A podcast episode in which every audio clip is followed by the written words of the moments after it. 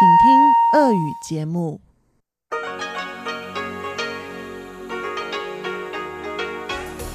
В эфире Международное радио Тайваня. Здравствуйте, дорогие друзья! В эфире Международное радио Тайваня и вас из тайбэйской студии приветствует ведущая Анна Бабкова.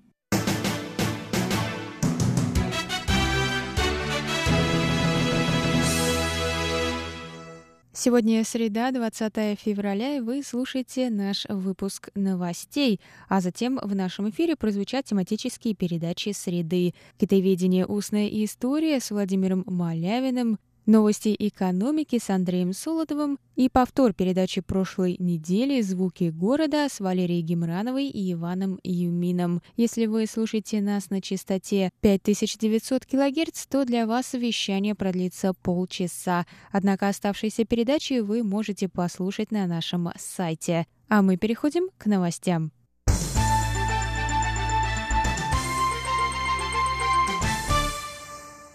Президент Китайской республики Цай Инвэнь будет баллотироваться на второй срок в 2020 году. О своих намерениях она рассказала в эксклюзивном интервью для американского телеканала CNN, которое вышло во вторник, 19 февраля.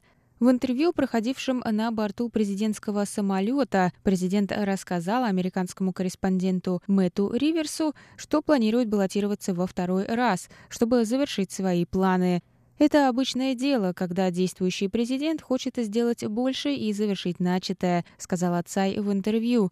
Цай планирует баллотироваться, несмотря на похолодание в отношениях между двумя берегами Тайваньского пролива, которое произошло после того, как она заняла свой пост в 2016 году. Ее партия проиграла на муниципальных выборах в ноябре 2018 года, однако Цай выразила уверенность в возможности победы на президентских выборах в 2020 году. Я готова к этому. Это еще один вызов. У президента страны всегда много вызовов, с которыми приходится справляться. В хорошие времена одни вызовы, в плохие — другие, прокомментировала Цай. Кроме ухудшения отношений с материком, есть и другие факторы, которые в большей степени повлияли на потерю популярности правящей демократической прогрессивной партией. По мнению ЦА, это произошло из-за продвигаемых ее правительством реформ – в том числе пенсионные реформы и продвижение однополых браков. Цай также выразила сожаление, что слишком мало времени уделяла общению с избирателями с начала своего срока. Я провела много времени за работой в правительстве и совершая зарубежные поездки в страны-союзницы. Многие считают, что я отдалилась от народа сказала президент Цай. Согласно данным некоторых опросов, представитель оппозиционной партии Гаминьдан Джули Лунь на данный момент обгоняет Цай Инвэнь по популярности на 30%.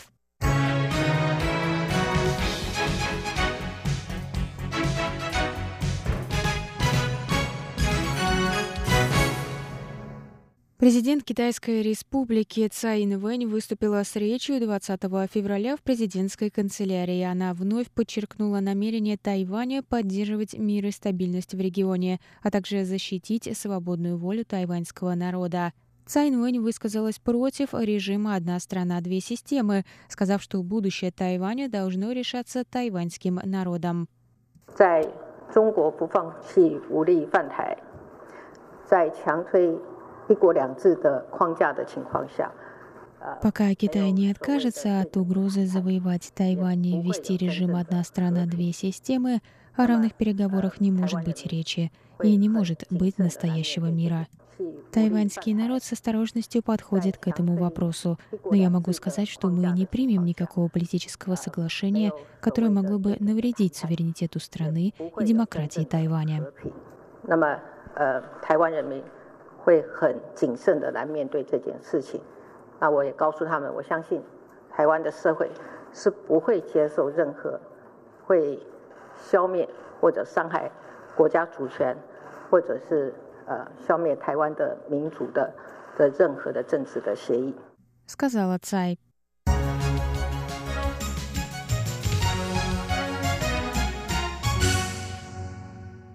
Спикер законодательного юаня судья Цюань отправился 20 февраля в Сент-Люсию, чтобы представить Тайвань на торжественных мероприятиях по случаю 40-летия независимости страны.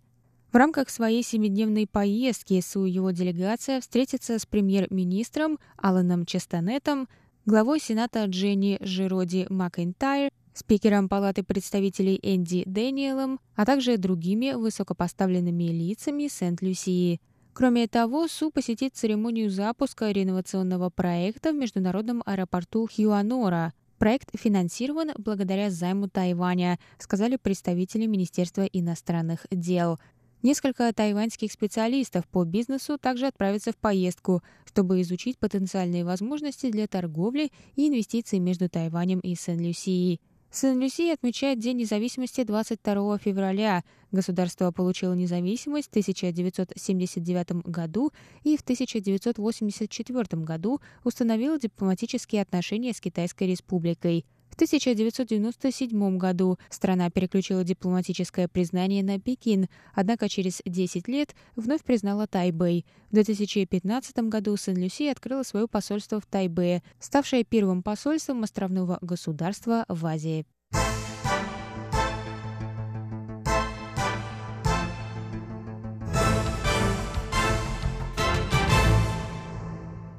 Первая торговая миссия Министерства сельского хозяйства США посетит Тайвань в апреле. Об этом сообщила пресс-секретарь Американского института на Тайване Аманда Менсер во вторник, 19 февраля.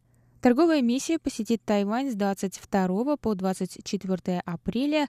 Делегацию из 80 специалистов из области сельского хозяйства и представителей 40 компаний возглавит Кен Айзли – управляющие службы сельского хозяйства зарубежных стран. Цель миссии — укрепить и расширить контакты в области сельского хозяйства между Тайванем и США.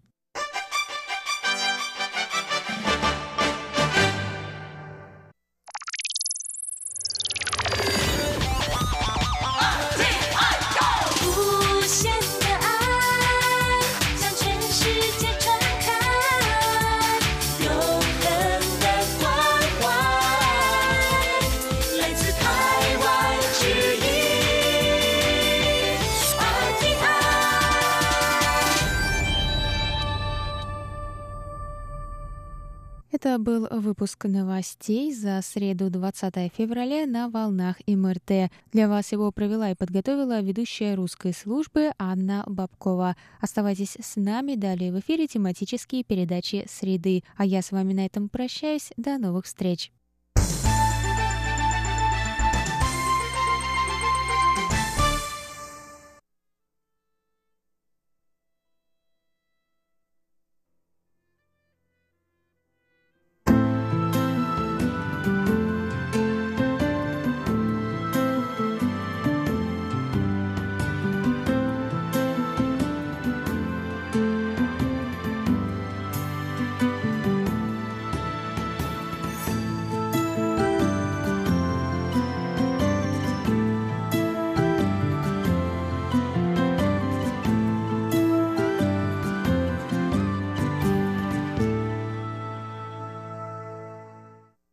Говорит Международное радио Тайваня.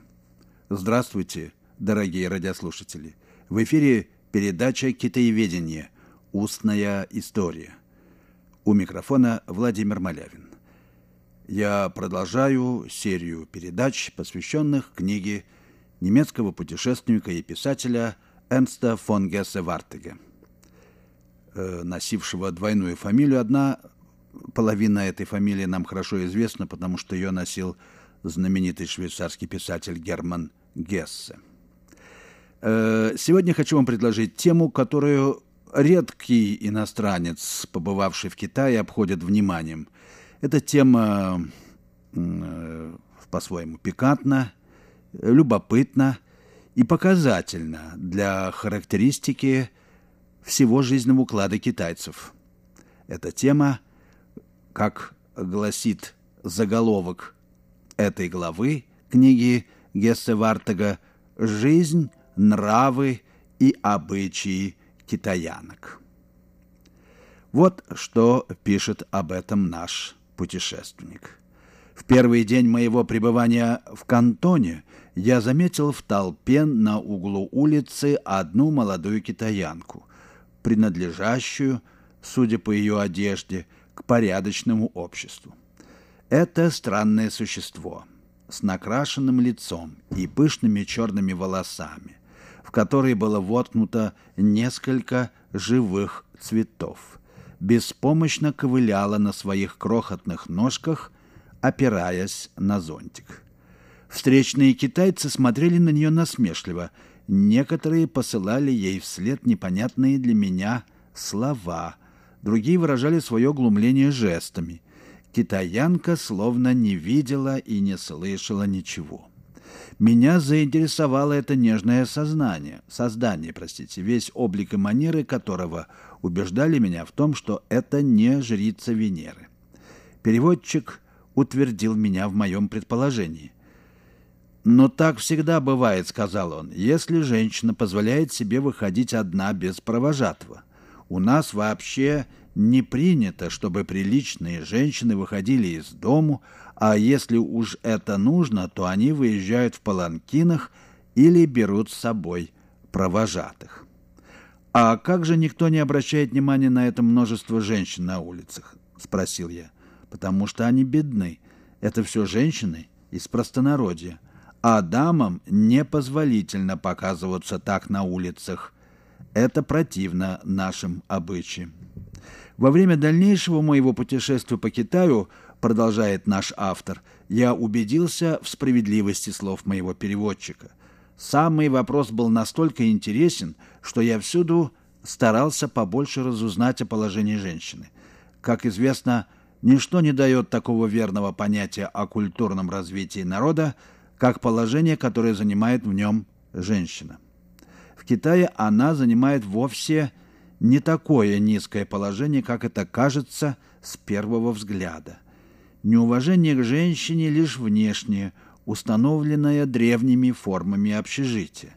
На самом деле она играет такую же, если не более важную роль, уважается и почитается не меньше, чем у народов, считающихся куда более цивилизованными, нежели китайцы. Простите, дорогие слушатели, э, так в оригинальном тексте э, значится. Но иностранец, продолжает путешественник, которому приходится пожить в Китае, конечно, удивляется сначала, что жены и дочери китайцев никогда не появляются в обществе. Принимает ли китаец гостей, дает ли званый обед, женщины его семьи никогда не принимают в этом участие, их заменяют куртизанки. Театрах женщинам отводятся особые, недоступные для мужчин галереи – на прогулку китайцы тоже выезжают одни, женщины отправляются особо, в отдельных паланкинах и в другое время. На семейных торжествах хозяин пирует с гостями-мужчинами, хозяйка с женщинами. У китайцев считается даже неблагопристойным справляться о здоровье жены хозяина дома, не говоря уже о том, чтобы когда-нибудь оставить ей свою, всегда красную, визитную карточку – в общественной женщ... жи... жизни женщина совершенно игнорируется, как будто ее и вовсе не существует, хотя китайцы вообще до крайности вежливый и церемониальный народ. Единственное существо женского пола, которое принимается в расчет при беседе мужчин между собою, это мать. Гость вообще справляется о летах и здоровье всех принадлежащих семье мужчин. Он, однако, не спрашивает, как поживает твой отец, но каков почтенный возраст достоуважаемого старца. Это и означает, сколько лет твоему отцу.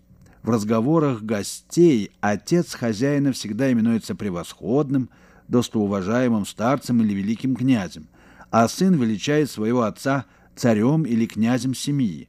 Умершего же отца называют покойным князем.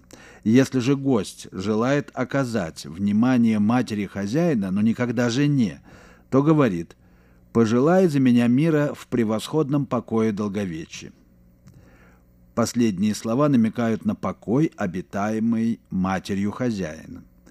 Говоря с близким другом, китаец называет его жену уважаемой дамой или твоей предпочитаемой, а свою, ну, что-то вроде «ничтожная внутренних покоев» или «дурочка семьи».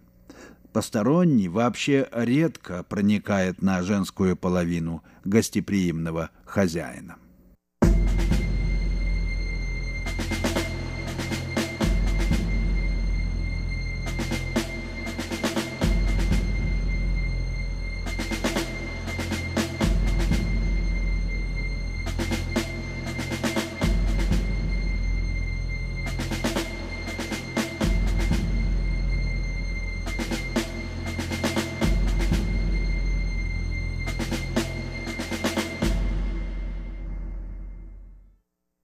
Вы слушаете передачу «Китаеведение. Устная история» Международного радио Тайваня. Передачу ведет Владимир Малявин.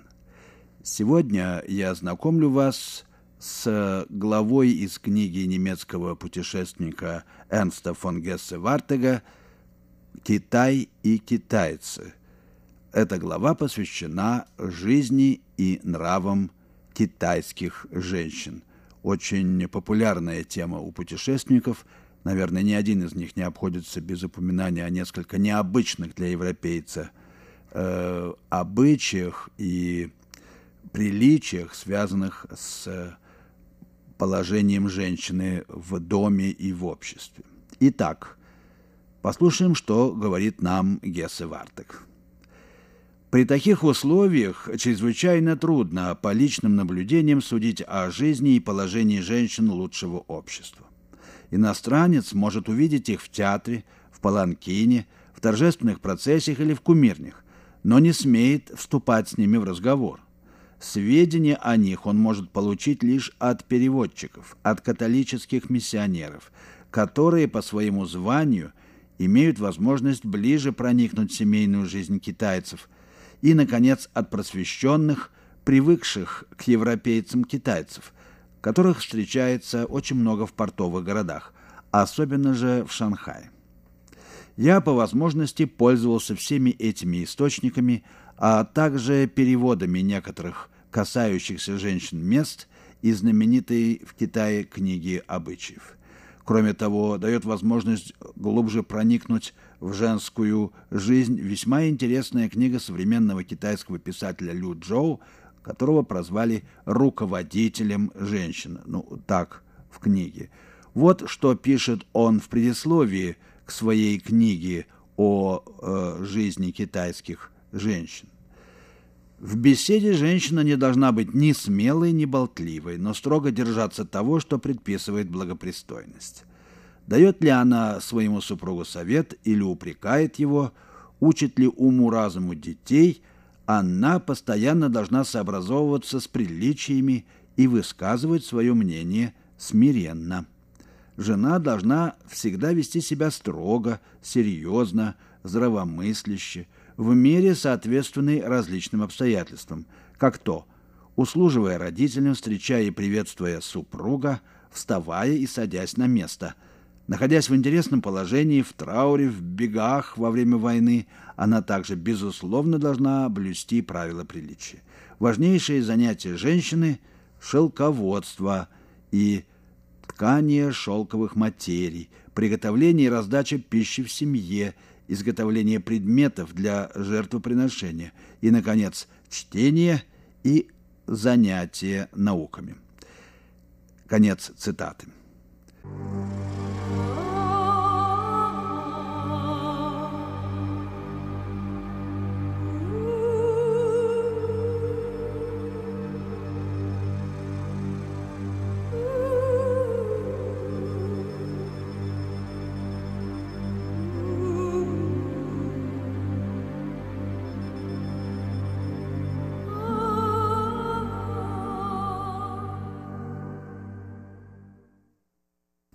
Вы слушаете Международное радио Тайваня.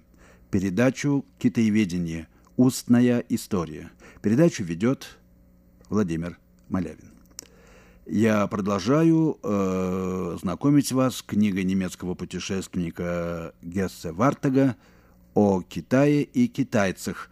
Гессе Вартег посетил Китай в конце XIX века и оставил довольно любопытные заметки о самых разных сторонах китайской жизни. И вот сегодня мы знакомимся с э, его рассказом о китайских женщинах. Процитировав выдержку из нравоучительного сочинения Лю Джоу о женщинах, это наставление женщинам, э, традиционный очень жанр для Китая, начиная со знаменитого э, наставления женщинам Банджао, написанного в первом столетии нашей эры, э, многие китайские авторы упражнялись в этом жанре, надо сказать, и э, э, в нем, конечно, много правды, касающейся китайского быта. В нем указаны нормативные стороны Китай, э, жизни китайских женщин. Но были, конечно, и другие стороны, и о них э, в китайской литературе говорится все громче и все больше по прошествии э, с течением времени, с течением веков. Ну, пока давайте вернемся к Гессе Вартугу. Он дает свою оценку жизни китайских женщин. Это выдержка из Люджоу, говорит он, говорит в немногих словах очень многое, и что главное его предписаниям строго следует огромная масса китайских женщин. Едва ли можно найти жен просветленнее, нравственнее, целомудреннее китаянок и в поведении, и в одежде. В противоположность японке китаянка всегда, при всех обстоятельствах, показывается вполне одетой, закутанной с ног до головы. Даже у низших слоев населения, кантонских лодочниц и работниц на чайных плантациях Ханькоу, много-много увидишь обнаженными ступни ног и руки до локтя. Как одевается китаянка? Для европейских дам это исследование верно представляет особый интерес как раз теперь, когда жрецы дамских мод, готовые истощить свою изобретательность в погоне за новым, небывалым в этой области. Но откуда его взять? Свое все старо, перепробовано, перепробовано сотни раз, о туалетах негритянок и краснокожих индейских женщин не стоит говорить, деяния индусок и японок не соответствуют европейским вкусам. Итак, разве что поискать в Китае – не думаю, однако, чтобы нашим дамам особенно пришлись по вкусу наряды китаянок, как и им не пришлись по вкусу наши наряды. Если население Китая действительно достигает 400 миллионов, то дочерей э, Евиных там, вернее, не меньше половины, следовательно, на 40 миллионов больше, чем во всей Европе. Но из этих 200 миллионов женщин не нашлось пока ни одной – которая переняла бы моды европейских женщин. Мало того, я не видел в Китае ни одной китаянки, которая надела бы хоть шляпу, башмаки, чулки, перчатки европейского образца. Подобной упорной приверженности к старинным костюмам, подобной стойкости я еще не замечал ни в одном народе. В своих путешествиях я видел и негритянок, и малаек, и сиамок, и японок, и берманок, и даже арабок в европейских костюмах. Еще многочисленнее были женщины, перенявшие хотя бы некоторые предметы европейского одеяния. Нельзя, впрочем, сказать, чтобы европейский костюм шел к ним. Напротив, окидывая мысленно взором всю эту пеструю галерею женских типов, я не вижу ни одного, который бы выигрывал от такого заимствованного из Европы костюма. С другой стороны, можно утверждать, что европейские женщины могут, без всякого ущерба для себя – перенять костюм любой расы и применить его так, что он только ярче выставит их прелести. Лишь один костюм оказался бы для них камнем преткновения, а именно китайский, самый некрасивый из всех виденных мной национальных женских костюмов.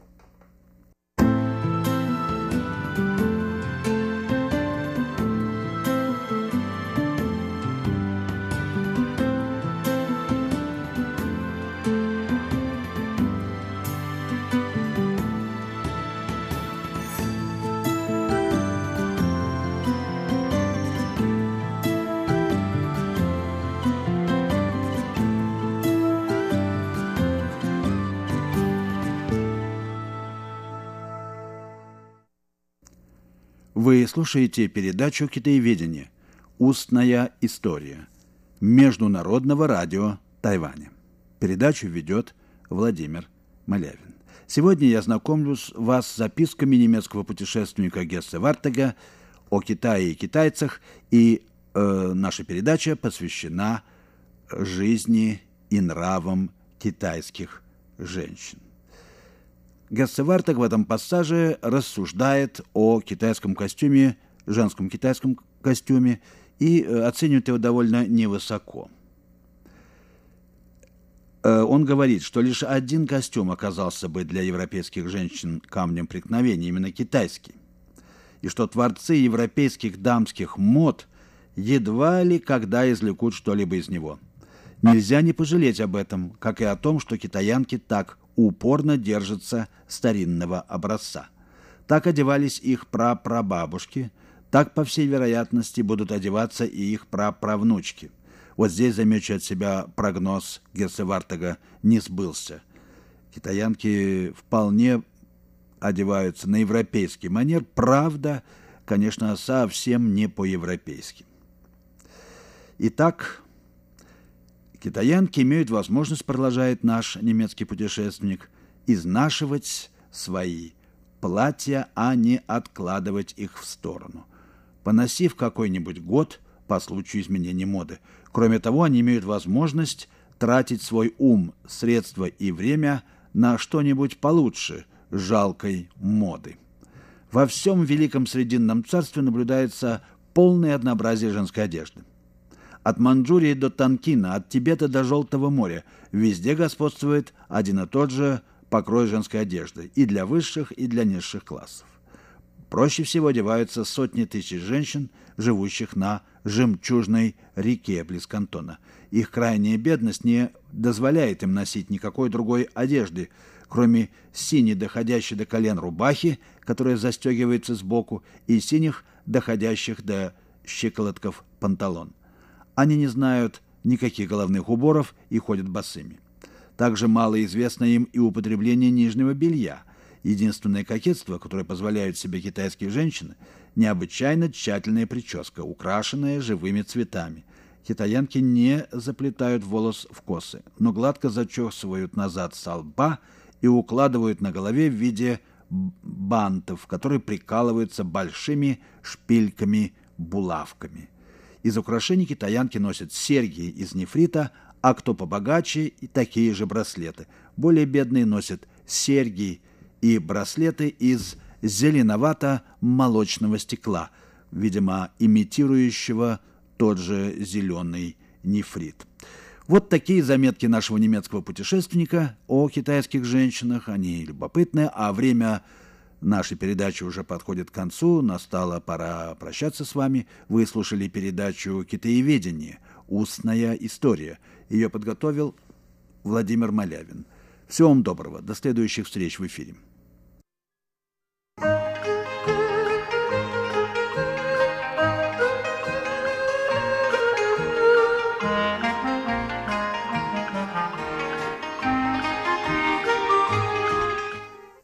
Здравствуйте, дорогие слушатели Международного радио Тайваня. В эфире еженедельная передача из рубрики «Новости экономики». У микрофона ведущий передачи Андрей Солодов. Кажется, что в войне в Сирии произошел необратимый перелом. С этим согласен американский президент и под этим утверждением, пожалуй, готов подписаться и российский президент. Баланс в военных действиях склонился в пользу правительства президента Сирии Башара Асада.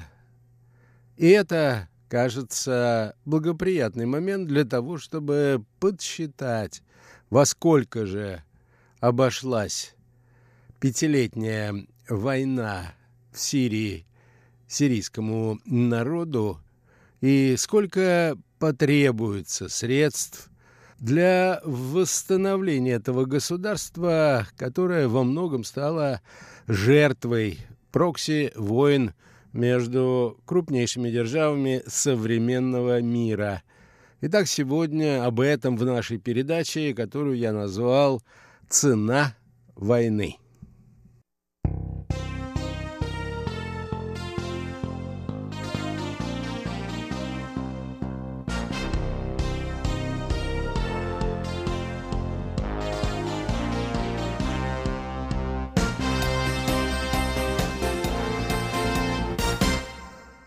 Эксперты, политологи, экономисты, которые занимаются этой темой, в первую очередь обращают внимание на поражающее воображение масштаб, происшедший в Сирии экономической и гуманитарной катастрофы. В войне, по разным оценкам, погибло от 400 до 550 тысяч человек. Впервые, пожалуй, в мировой истории каждый второй житель Сирии был вынужден покинуть свой дом. Летом 2018 года число зарегистрированных беженцев из Сирии составляло более 5,5 миллиона человек. Внутреннее перемещение населения затронуло более 6 миллионов человек, из них 2,5 миллиона ни в чем не повинные дети. Экономические потери впечатляют не в меньшей степени. С начала конфликта, по подсчетам экономистов, страна потеряла миллионы рабочих мест. В среднем полмиллиона мест в год. В предвоенное десятилетие экономика Сирии росла, при этом неплохими темпами, в среднем на 4,3% в год. В первую очередь это происходило за счет увеличения нефтедобычи, которая приносила в бюджет до четверти всех государственных доходов. Однако из-за войны и захвата нефтяных месторождений боевиками организации «Исламское государство» объемы добычи нефти снизились в десятки раз.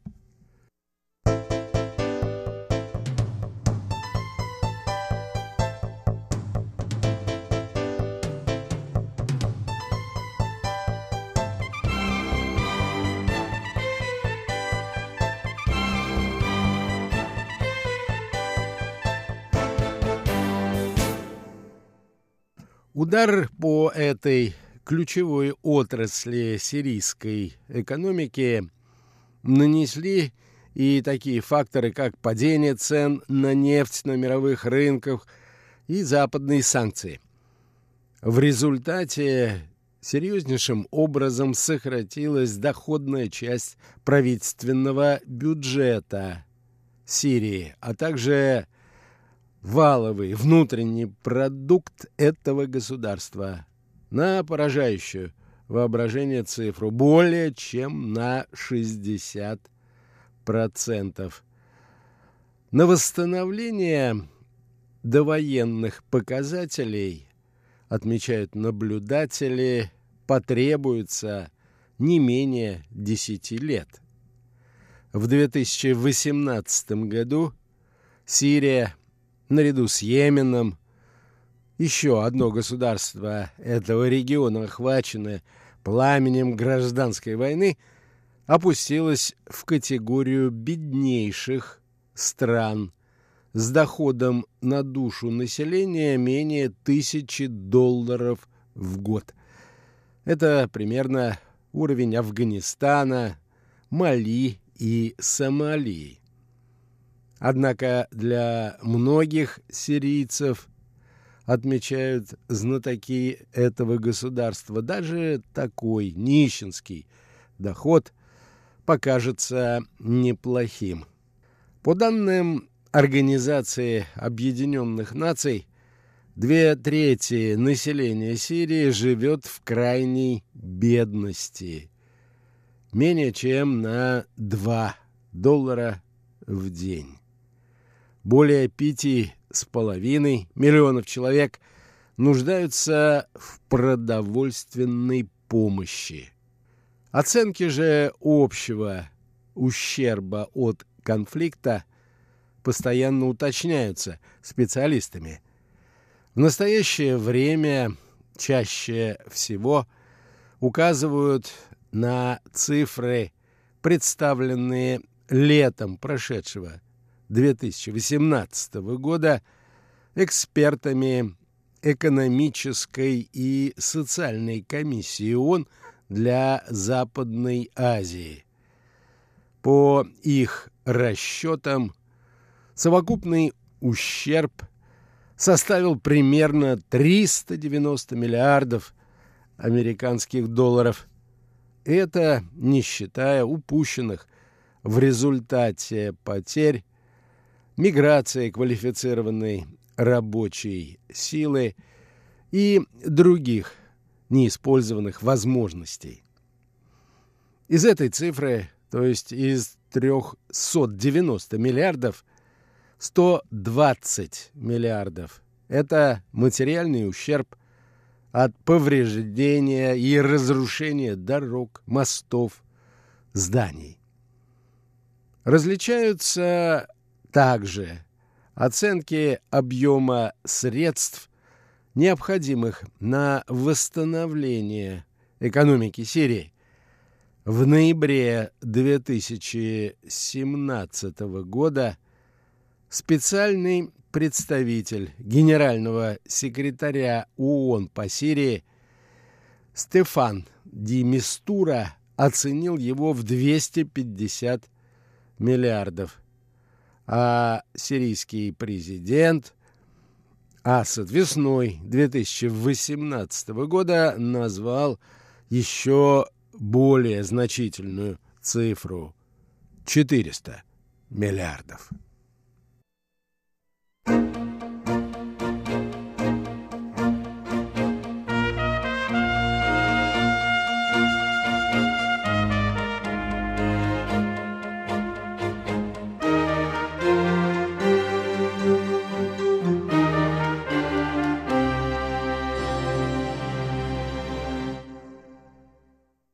Однако некоторые специалисты утверждают, что в реальности средства, необходимые для восстановления Сирии, исчисляются не миллиардами, а триллионами долларов. Даже если взять наиболее скромные оценки, очевидно, что у сирийского правительства в настоящее время – таких денег нет. Нет даже небольшой части этих сумм. И в обозримой перспективе эти средства не появятся.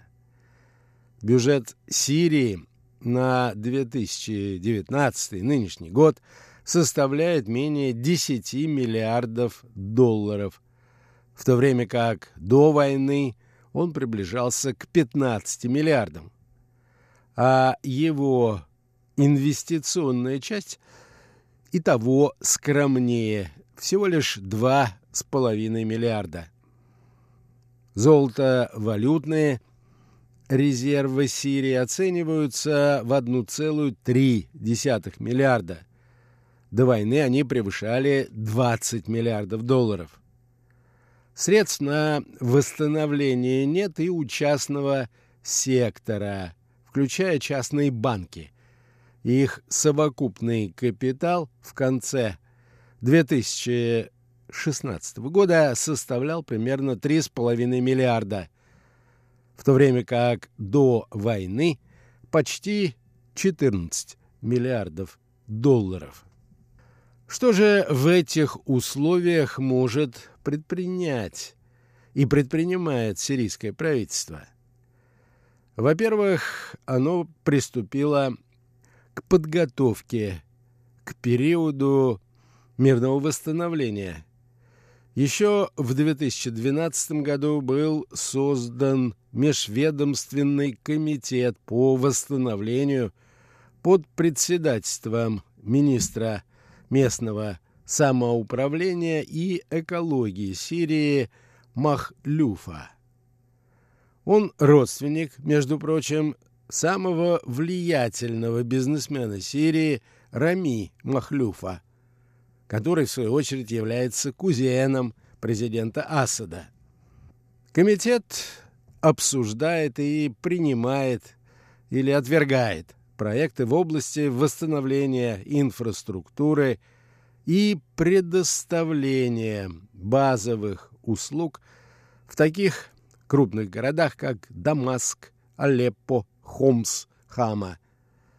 Однако объемы финансирования пока небольшие, около 200 миллионов за 2013-2017 годы. Да и потрачено из этой суммы лишь часть.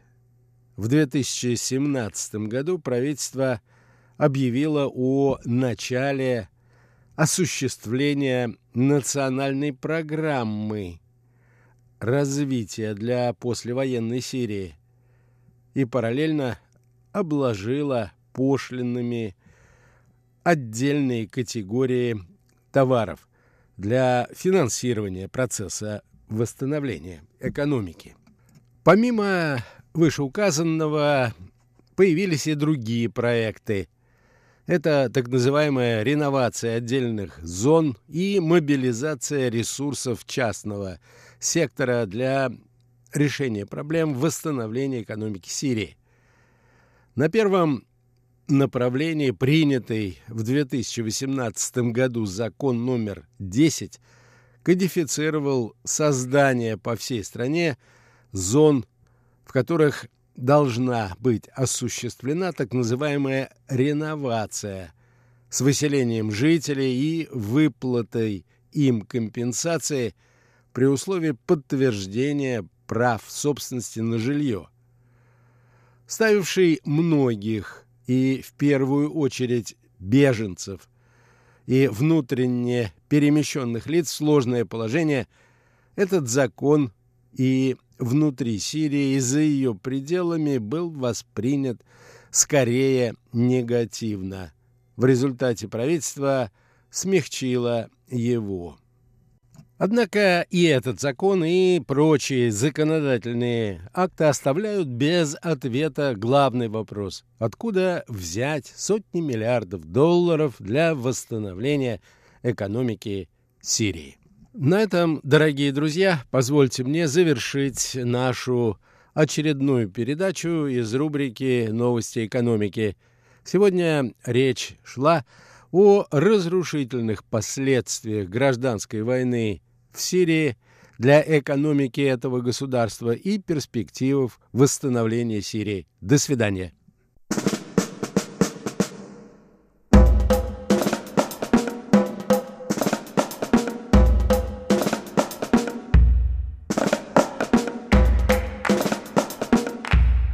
Здравствуйте, дорогие друзья! В эфире передача «Звуки города». И из тайбэйской студии вас, как обычно, приветствуют ваши самые любимые ведущие Валерия Гимранова и... Конечно, Иван Юмин. Дорогие друзья, в сегодняшнем выпуске передачи мы продолжаем рассказывать вам о самой оживленной улице предновогоднего Тайбэя – Дихуатие. Hello, Andy.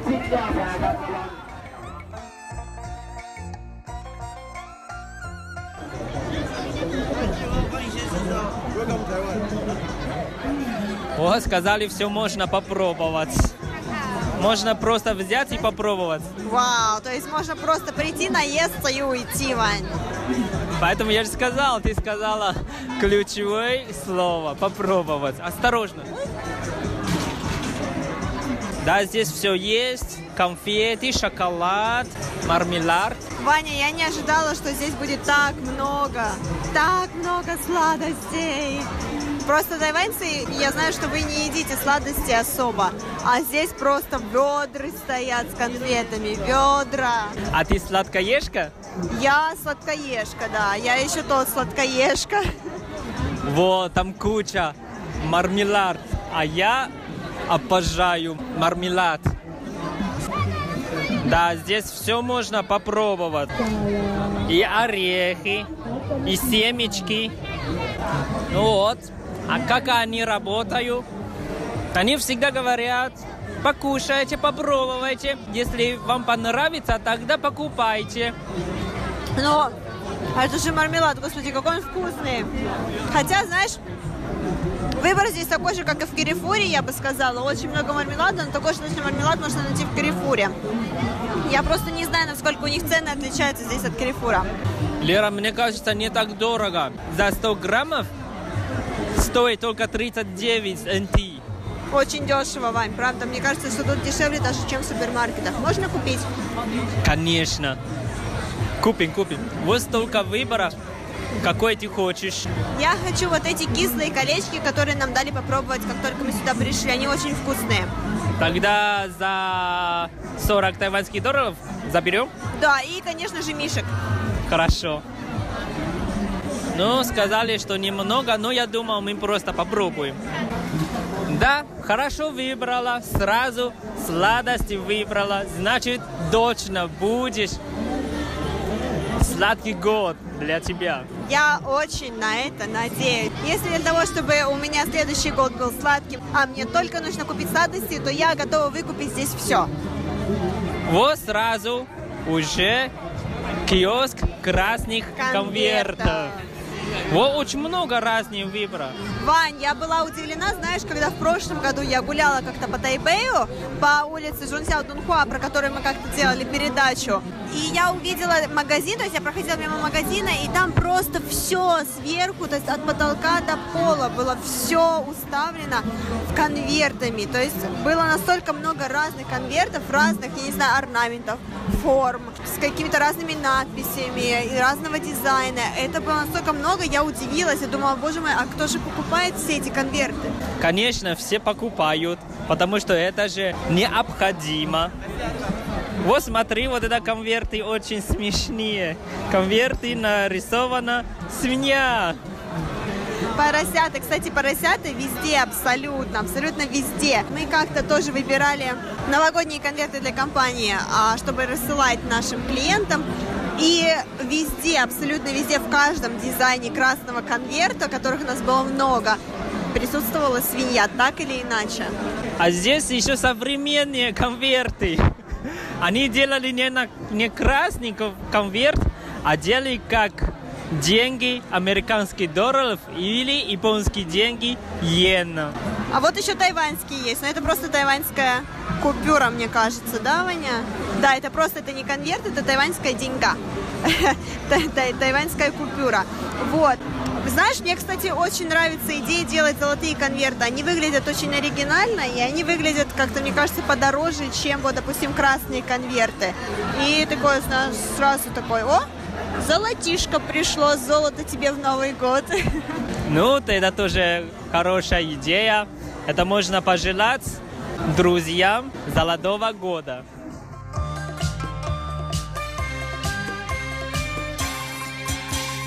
恭喜恭喜恭喜你哟！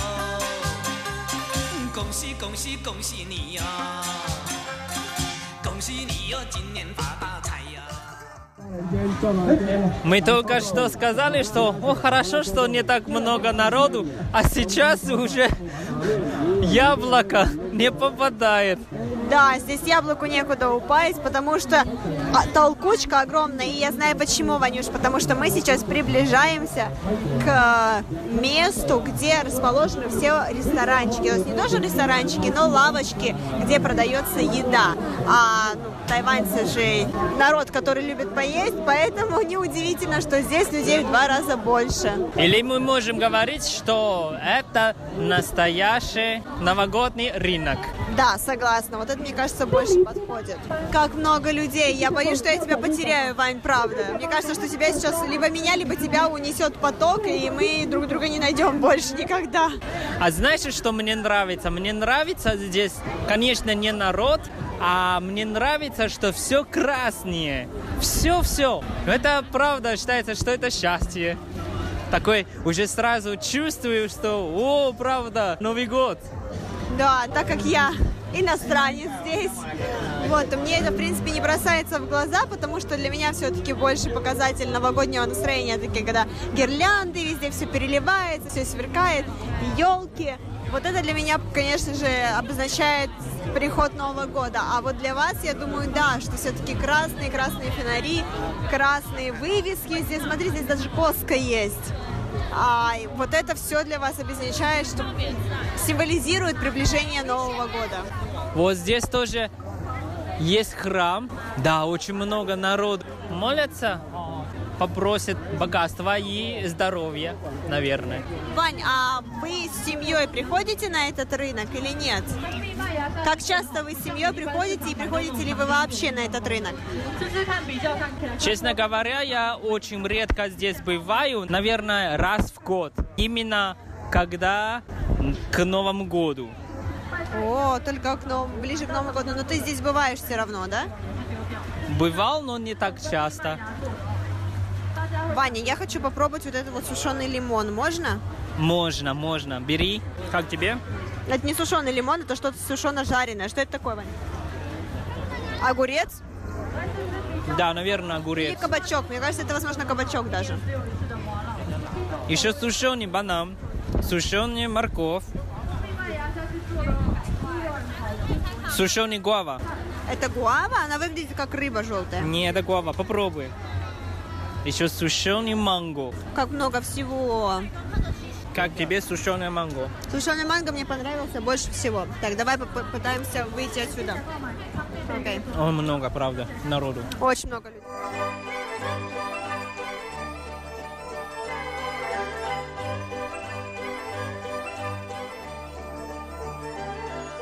Кстати, а ты получила когда-нибудь красный конверт?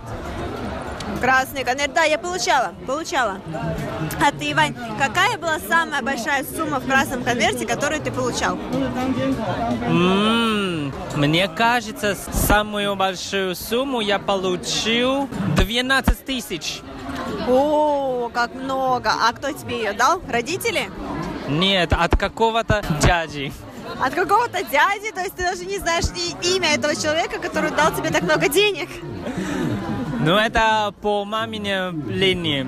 А мы не часто а, на юг. И как я сказал, что мы не очень часто туда едем.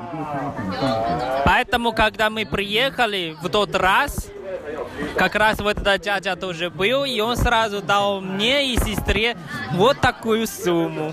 Какой щедрый дядя, Вань, тебе стоит знать все-таки имена тех людей, которые так щедры с тобой. Но мы их видели именно только этот раз. Вот, а ты знаешь, как появился именно вот этот проспект новогодних товаров или новогодний рынок? Ой, Вань, а я читала как-то, что вроде бы он появился здесь еще в 19 веке, если я не ошибаюсь. А, и уже, по-моему, с того самого, то есть на, вот на протяжении 19 века, по-моему, вторая половина 19 века, эта улица уже была таким основным оплотом всех, можно сказать, бизнесменов, то есть торговцев, да, не бизнесмены такого более современное название, торговцев, которые привозили туда свои товары и на котором шла вот именно торговля. Э, Там были медицинские, скажем так, препараты китайской медицины, те же самые травы, лекарства. Там были благовония, такие палочки длинные с благовониями. И там, конечно же, как всегда, были вот грибы, сушеные товары, то есть, например, грибы, сушеные фрукты, сушеные овощи. А, И там продавали, конечно же, сладости тоже. И ткани еще.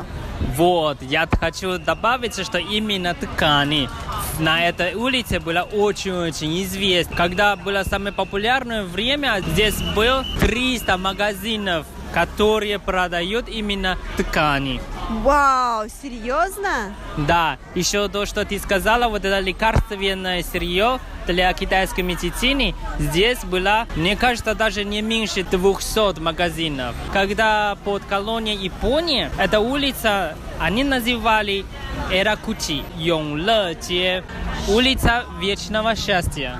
Но, конечно, после Второй мировой войны японцы, они уехали в Японию. Комендант, они приехали сюда. Какое-то время эта улица или этот проспект стал не так популярен. Много магазинов закрыли, чтобы восстановить поток покупателей и традицию этого проспекта. В 1994 году правительство Тайбэя решили делать проспект новогодних товаров. С того года до сих пор это проспект или это рынок стал очень-очень популярным для всех.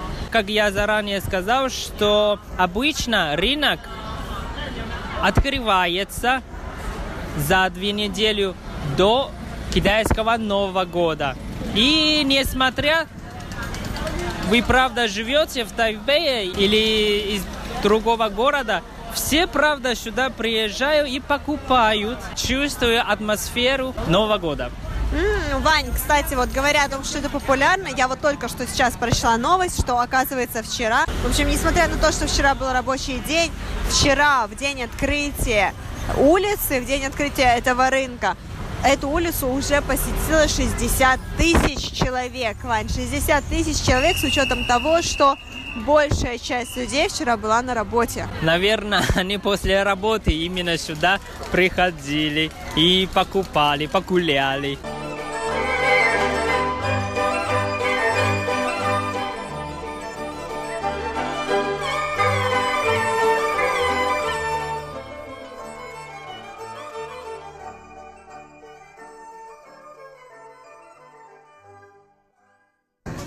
Да, все-таки толпа. Наконец-то мы перешли в спокойное место. Ну что ж, как тебе моя новогодняя загадка? Мне очень понравилось, Вань, за исключением того, что здесь, конечно, было невероятно много людей. Очень много. Это мне напомнило ночной рынок Фэнтя, где тоже очень много людей. И ты вот так, ты должен идти друг за другом в течение часа пройти 10 метров. То есть вот здесь что-то наподобие такого. А так мне очень сильно понравилось, потому что я впервые была на этом рынке. Я впервые увидела вот это обилие товаров.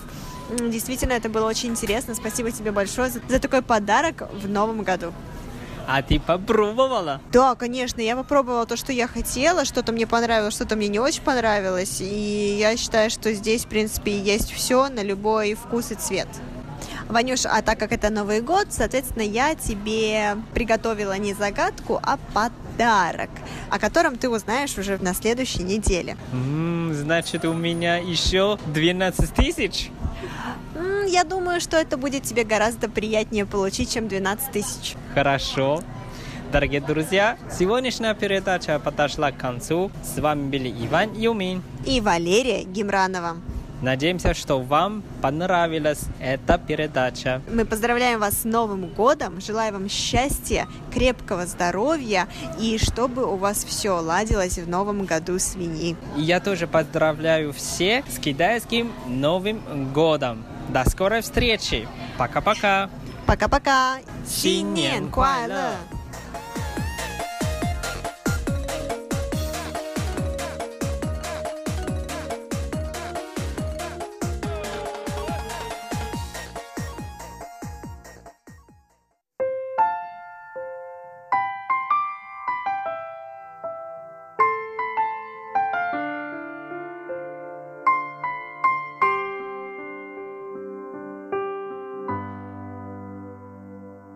然后呢？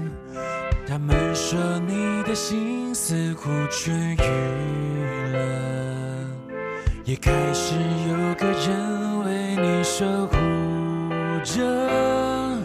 我该心安或是心痛呢？然后呢？其实我的日子也还可以